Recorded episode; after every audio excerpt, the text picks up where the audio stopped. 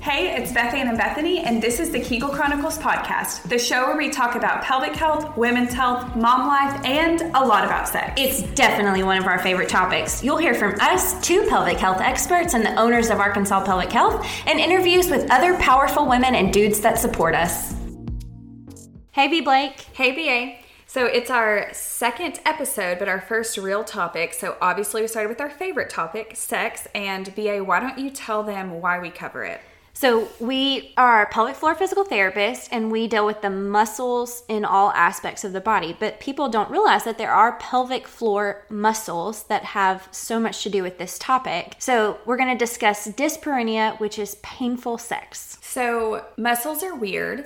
You've probably had a calf cramp before and it feels like you're getting stabbed, a Charlie horse. You've probably had tight neck muscles and you get a headache. And the muscles of the pelvic floor can give us pain in a lot of varieties. And oftentimes people feel it during sex.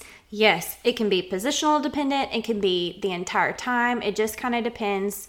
Um, lubrication may not even help. And so we're just going to discuss all things related to this. So we could talk about this for months, honestly. So we're trying to give you a little snippet, and I'm sure we'll continue the conversation. But let's start with just how many women experience pain during sex. Three in four women experience pain with sex during their lifetime, and I just feel like that's that's too much. Honestly, I think it's so much we've normalized it. It's kind of a joke. People act like women hate sex because it's painful, or we kind of ignore it. I mean, haven't you heard in your life? It's not really for me. I just give it to him, or he'll get it somewhere else. Yeah, almost like it's a chore or task because it's just something that they do. But we all know that if a man had pain with sex, this would be treated completely differently. So, I mean, I feel like society in general is too comfortable with women's pain. Mm-hmm. There's actually some evidence about it. If a woman and a man present to the ER, the woman is treated after the man is, the, like the timing there and oftentimes women are giving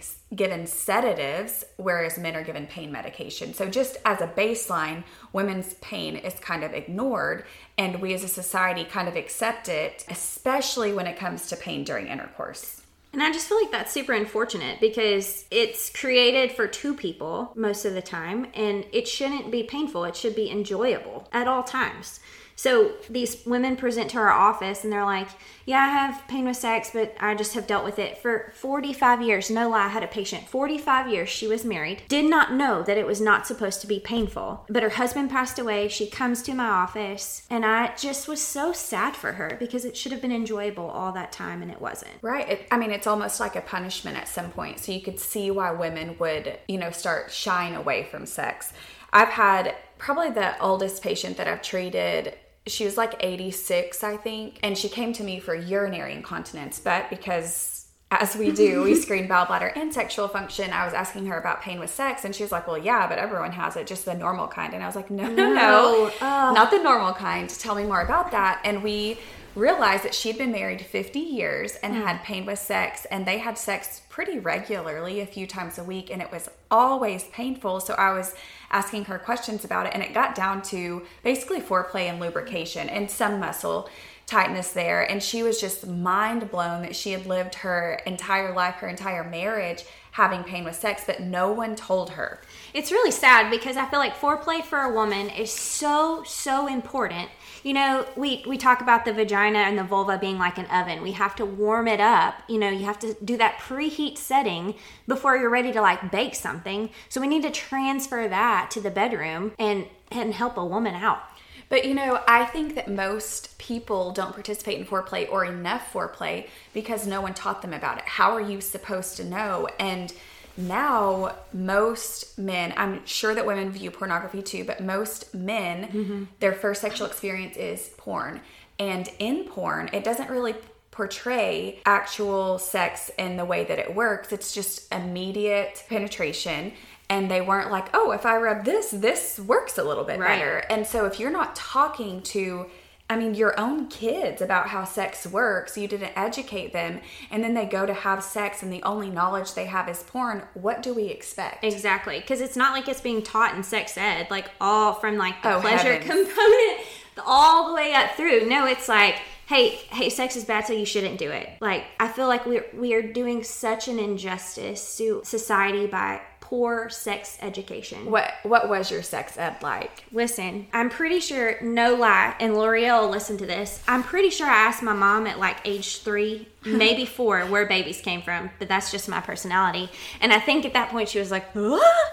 but my mom actually taught me, you know, like a penis is a penis, a vagina is a vagina. They go together. But I definitely don't remember being taught about the orgasm. So my parents gave me a pamphlet, which to be fair, I do learn by reading. so maybe that was their easy way to educate me. And it was really basic. It covered periods, anatomy, basic sex. But my sex ed in school in Arkansas was abstinence based only. And honestly, they just showed us pictures of genitalia that had untreated STIs. So you're like, oh no, I'm not gonna have sex because I'm gonna have this. It's gonna get an and they STI. didn't. They like they didn't even cover the STIs could be treated like antibiotics, man. and so it was just this fear, and you can imagine if you're so scared to do something, you know what that is going to Right. end up being when you inevitably have sex. I don't even remember being taught in school. If I was, it might have been in like 10th grade health class. yeah, Like, I don't- ninth grade health for I me. don't, I feel like we have to do better than that because nowadays, by 10th grade, people have already had sex a oh, few people times. Were, like, there was a pregnant girl in my sex ed class. Like people were already having sex, but we, their parents didn't talk to them about him, so they didn't even know how to have safe sex. Right. And what we know now through years of research is that abstinence-based teaching only, so the the practice of not having sex until you're married, if you only teach that way and you shame, guilt, and scare people, it's actually leading to more sex partners Right. Mm-hmm. earlier sex partners and more teen pregnancies. So kind of the opposite of the goals of abstinence. Because people are too people are too curious. People, if we're gonna be like sex is bad, don't do it, and just leave it there and not teach the all encompassing education behind sex, then people are gonna be like, well, well, maybe I should try it out to see.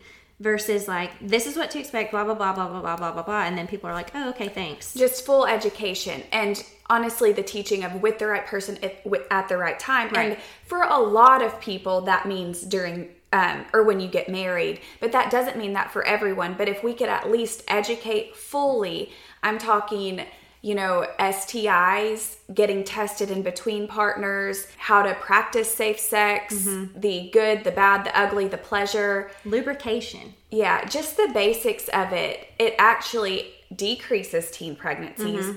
decreases the number of sex partners, and extends the age of the first time people have sex. So it's all the goals of abstinence. Right. We Without trying to scare people away from it. Right. We've just done such a poor job over the years. So And that was just in public schools. I think we'll save this for another podcast, Oh, but yes. purity culture Oh, too, man. snap. Because, you know, our parents maybe taught us, maybe, because not everyone's did. Right. School taught us, but then there was what the church taught us. I'm going to save that because I gotta think I because could go that's a that. whole different episode. for B-Blake. years, That's honestly. a whole different episode. So let's go back to like actual dyspareunia and why people end up in our clinic. So dyspareunia, pain with insertion, pain Right. sex. So the superficial layer of the pelvic floor. Well, go back to muscles, right? It's Right. muscles in the pelvic floor. So you don't necessarily see the muscles, but you don't anywhere in your body.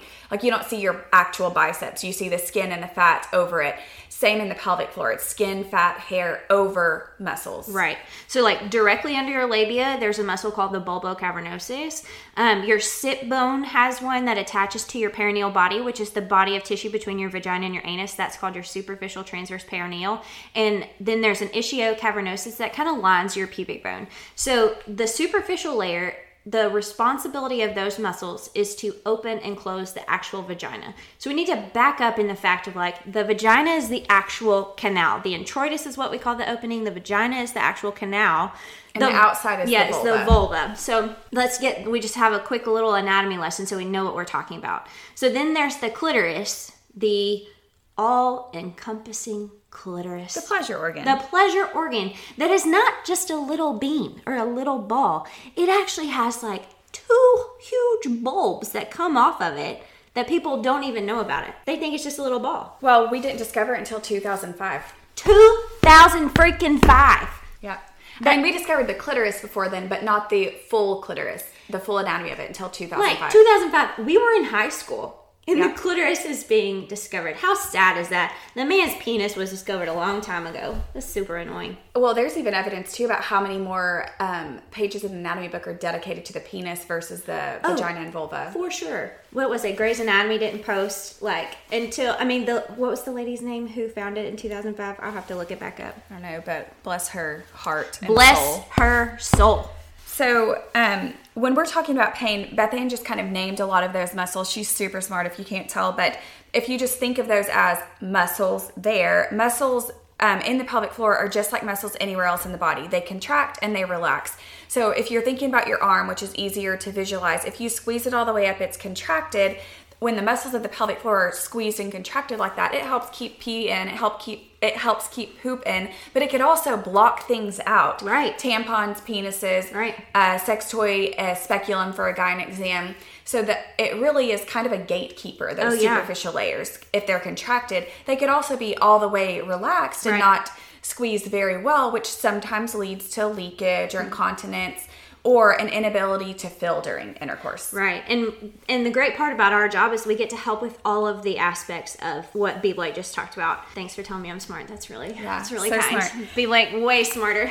So, um, you know, when when we're talking about pain with intercourse, the muscles are a huge contributor. There are other reasons, and one thing that I love about how we built our business is that we've really built a team of medical professionals. Yes. We know that the vulva, the vagina, sex, it's not all in our field. So we love working with our MD colleagues to kind of rule out other things that might be contributing. Is it hormonal? Is mm-hmm. it an infection?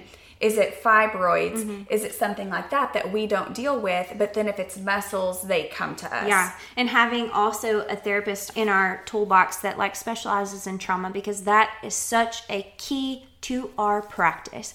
Because what people don't understand is if someone has gone through a traumatic experience, uh, rather it be sexual abuse, a traumatic gynecologic exam, anything like that, or a traumatic first sexual experience, the muscles remember that. There's a great bod- there's a great book called The Body Keeps a Score, and it just talks about how our body is a it's just it protects us at all times and so when we experience a traumatic experience like that the muscles respond kind of like how people's traps hold tension the pelvic floor does the same way so it's like you can't wear a tampon because your your body has been through something we've got to teach your body safety and how to relax those muscles Right. I like to explain it to people that our bodies are really cool and that they'll always protect us. So Yes. A basic thing it's like a minor car accident and people get whiplash, all their neck muscles try to tighten up and protect their spine. And muscles of the pelvic floor do the same. They're just trying to tighten and protect us. So, if they remembered an experience, even Mm-hmm. if you didn't, sometimes sexual assault or um, trauma happens before someone has their memory fully Right. developed. Their muscles aren't allowing that to happen again.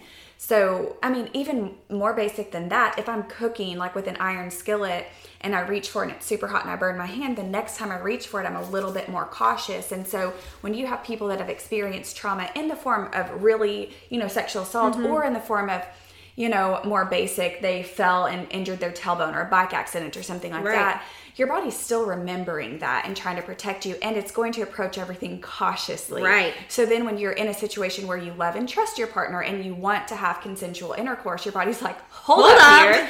The last time something was around this area, it kind of hurt. Yes. So it's, it's tightening up to protect. So, teaching an all encompassing method on how to handle this and having a great team of medical professionals on our side has been a key asset to our practice and to patients going through the healing process. Right. And I would say I like the protective mechanisms, but sometimes it's like that overprotective big brother. You're like, hey, I'm consenting. I want to have sex, and it's not allowing it. And other times it's just, I feel like that tight muscles alone can contribute to the pain. Oh, it's like a sure. different, it's trying to protect you, but then they're mm-hmm. tight. It's like a spasm, and then it contributes to more pain. It's kind of a downward spiral. Yeah, or even weak muscles if they're holding you up because the pelvic floor is like the the center of the body essentially that's where the pelvis is and so if they're weakened and they're trying to hold your body up all day long then you try to have sex it's like a spasm that happens because the muscle is just overtired Right, so that's tight muscles, and then we also have pain with intercourse that has to do with positionally. People could have some back pain in certain positions, make that worse. Right. Um, you could have pain with intercourse because of prolapse and kind of hitting an organ that doesn't like to be poked. yeah You're saying organs don't want to be jabbed? What? Probably not. Probably I'm gonna not. say no. I'm gonna say no also. But there's just this persistent, like, underlying message of shame, guilt mm-hmm. when people talk about sex anyway, especially pain with sex. I feel like, you know, we know from surveys that three out of four women have pain with intercourse, but how many of those women tell their doctor? And I would dare to say not many Right. because they actually think it's normal. I also think more people are going to tell us because they're in our office one to two hours a week alone with us as PTs. They're more likely to tell us than they are their physician. So when we go back and just say to their physician, like they actually have pain with sex, can we have some of this cream or whatever we need? Um, they're more likely to tell somebody they get to spend more than like five, ten minutes with. Right. Oh, I mean, there's white coat syndrome too, right? Like For you go for something and then you're like, oh, I forgot to ask him. I'm not going back. I'm not going back. So, I mean, I I think some women think it's normal, so they don't tell their doctor, Right. and other women that do, unfortunately, some doctors kind of shame them too. Yes. Or kind of act like it's normal. Or drink some wine. Yeah. Ugh. So annoying. Don't tell anybody to drink wine just to get rid of pain. No, that's not going to do anything. Basically, going back to what we said earlier, women's pain is ignored and they're offered sedatives. I mean, that's what alcohol true. does, right? So, but Not okay. saying you can't drink before sex. You do you. That's fine. But don't drink just to avoid pain. That's not what we want you to do. Right. So I feel like though a lot of doctors actually were taught that in medical school. We've had that verified. One hundred percent. One hundred. So they were told kind of help them relax with wine and lubricant. Yes. And I think a lot of people don't know that lubricant lubricant I feel like has a bad rap also. And I'm like, no, lubricant is actually a great asset to your sexual experience. Right. It's kind of shamed too. Yeah, which there, it shouldn't be. There's some really, really great lubes that gonna really have to do a people. whole other a whole new lubes. episode. Lubricant, it's coming at you. Throw some vibration in there too. Oh, I love me some vibration. This is some good stuff. So there was a article published in 2020 called "Painful Sex in the Bible Belt South." Ooh, it's getting deep there, B. Blake. So, kind of going back to that shame and guilt, we almost think it's normal. We'll just try to relax ourselves or just give it to them or they'll mm-hmm. get it somewhere else. We posted about this article back when it was first published because I was fascinated by it.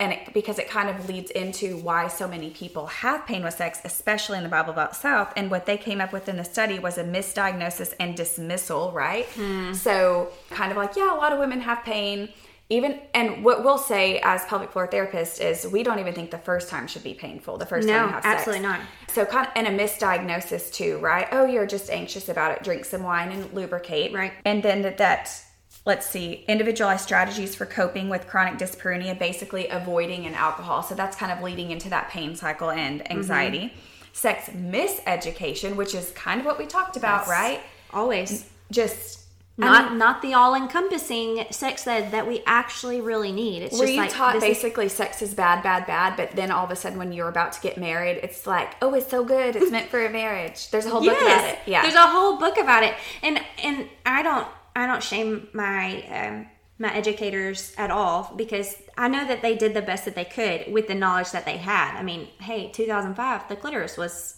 you know, found. So I feel like that there weren't things that there wasn't knowledge um, in that forefront of their minds to tell us because it wasn't started yet. So we when we first put that article up and kind of our thoughts on it on our Instagram, which is the same title as this podcast by the way, the Kegel Chronicles, we had so many people inboxing us mm-hmm. and then we shared their quotes anonymously too and I'm going to pull them up so I can share some of them. there were some really good things said i i love our instagram and the fact it's it's real life but it's also informative our tiktok is more fun but also informative. Just a plug for our little social media right there. Where b blake pulls up all of these articles. Okay, so some of these quotes that people sent us were this growing up, always hearing that sex should be saved for marriage, translated to sex is bad. I remember crying in the bathroom on my honeymoon because it was painful and it wasn't this fun, enjoyable experience between a husband and wife who loved each other very much. And then here's another it's sad to me. What a missed opportunity to teach girls and women about how amazing and good and normal their bodies are. Instead of feeling the gift, it feels like a burden. Trying to undo 29 years of teaching isn't easy, but hopefully possible. that's really hard i also feel like what we see as a society comes from hollywood as well so in movies like sex is portrayed but that's not at all what it actually is Right. Here's another. It can be very isolating and very shameful. You definitely feel like you're doing something wrong as a woman and a partner. And that's so sad because sex was created to be so fun, but yet we being taught that it's so bad all the time growing up, then we're like, flip that switch. Your body has to, like, okay, now you're married, you can do it. Yeah, listen to this one. We never covered sex ed in school, and our parents never talked about it other than that's for you to know when you're married. And of course, the youth group talks were like, no, no, no. And my favorite was the chewed gum metaphor. Oh, heavens, we'll go into the metaphors in a second. Stop it. Stop Um, it. So I didn't learn what sex was until college. It made me so afraid. Then fast forward to adulthood dealing with extreme vaginismus and my first OBGYN to say, Mm. you may not like it, but your future husband is going to enjoy it. It's just a part of life. You'll have to drink wine and take some muscle relaxers. And you know what I say to that comment? Find a freaking new doctor. Yeah. People Very- forget you're in a marketplace for healthcare, right? So if you're not getting what you need, find a new one. And I love doctors. I love the Yes. Central Arkansas doctors and the connections that we've made. But truly, some haven't learned anything else from what they've learned in medical school because you're continuing ed they maybe Right. chose different topics but there are things you can do about pain for sex now besides wine and lubricant including pelvic floor physical therapy And I love what we do. I, um, you know, I started in peds for about six months and I was like, deuces, can't do this. But pelvic floor is so rewarding in the fact you can literally change somebody's life so quickly by changing their whole sexual experience and how they view their body and how they view sex and all, all of the things that surround it. I mean, it affects sex affects a lot. It Yes. affects how people feel about themselves, and it can affect relationships too. I it is hardcore the the biggest stressor in a relationship. I I would say for people so much so that I've had couples come in and I think husbands can handle it differently. I think some are very patient and loving and some are like, "Well, I don't understand. Something's wrong with her." Right, and then you also have the ones that come in and seem patient, and loving, and then when the partner comes back alone, they're like, "Yeah, he was faking that whole time." Yeah, that's- I mean, it's it's hard, but sex is an ADL. That's what we call it in physical therapy. Mm-hmm. Activity of daily living. It's something that you know most people do, not necessarily daily as part of their daily living, but something that people do that's a normal part of life, and you should be able to do that without pain. 100% and and enjoy it and achieve that orgasm in that experience that i feel like people don't even know what an orgasm actually is. And they Well, 'cause are it wasn't covered. they're Like, how- 33 how are you or- supposed to know? it's crazy. I, I feel like people are like what's an orgasm? And like have i ever had one? You you should know if you've had an Mm-hmm. orgasm. So i think that's a whole nother podcast. Also be like The next one. The You wanna next cover one. pelvic floor and orgasms. straight up All right. let's do it Okay, well, that was, I don't know, a lot. Yeah. in one. Um, and we will probably dive into details different times in each of those little topics. But what we're here to say is pain with sex is not normal. It doesn't have to be your normal, mm-hmm. and there is help with it. We would love to help you. And I think if, i even if you aren't in our area, getting on pelvicrehab.com or a site like that to find a pelvic PT near you to help you with this so you don't have to live your life having pain with sex forever. And we put a lot of tips on our TikTok, Instagram, etc. And you you're going to hear a lot through here. It's one of our main topics. It's one of our favorite things to treat. So we'll go we'll circle back and back and back with more details, but basically we think women's pain is ignored too much, especially during sex, and we're here to crush that. Crush it. All right, signing off until next time where we discuss the orgasm. Send us all your burning questions. We would love to address them.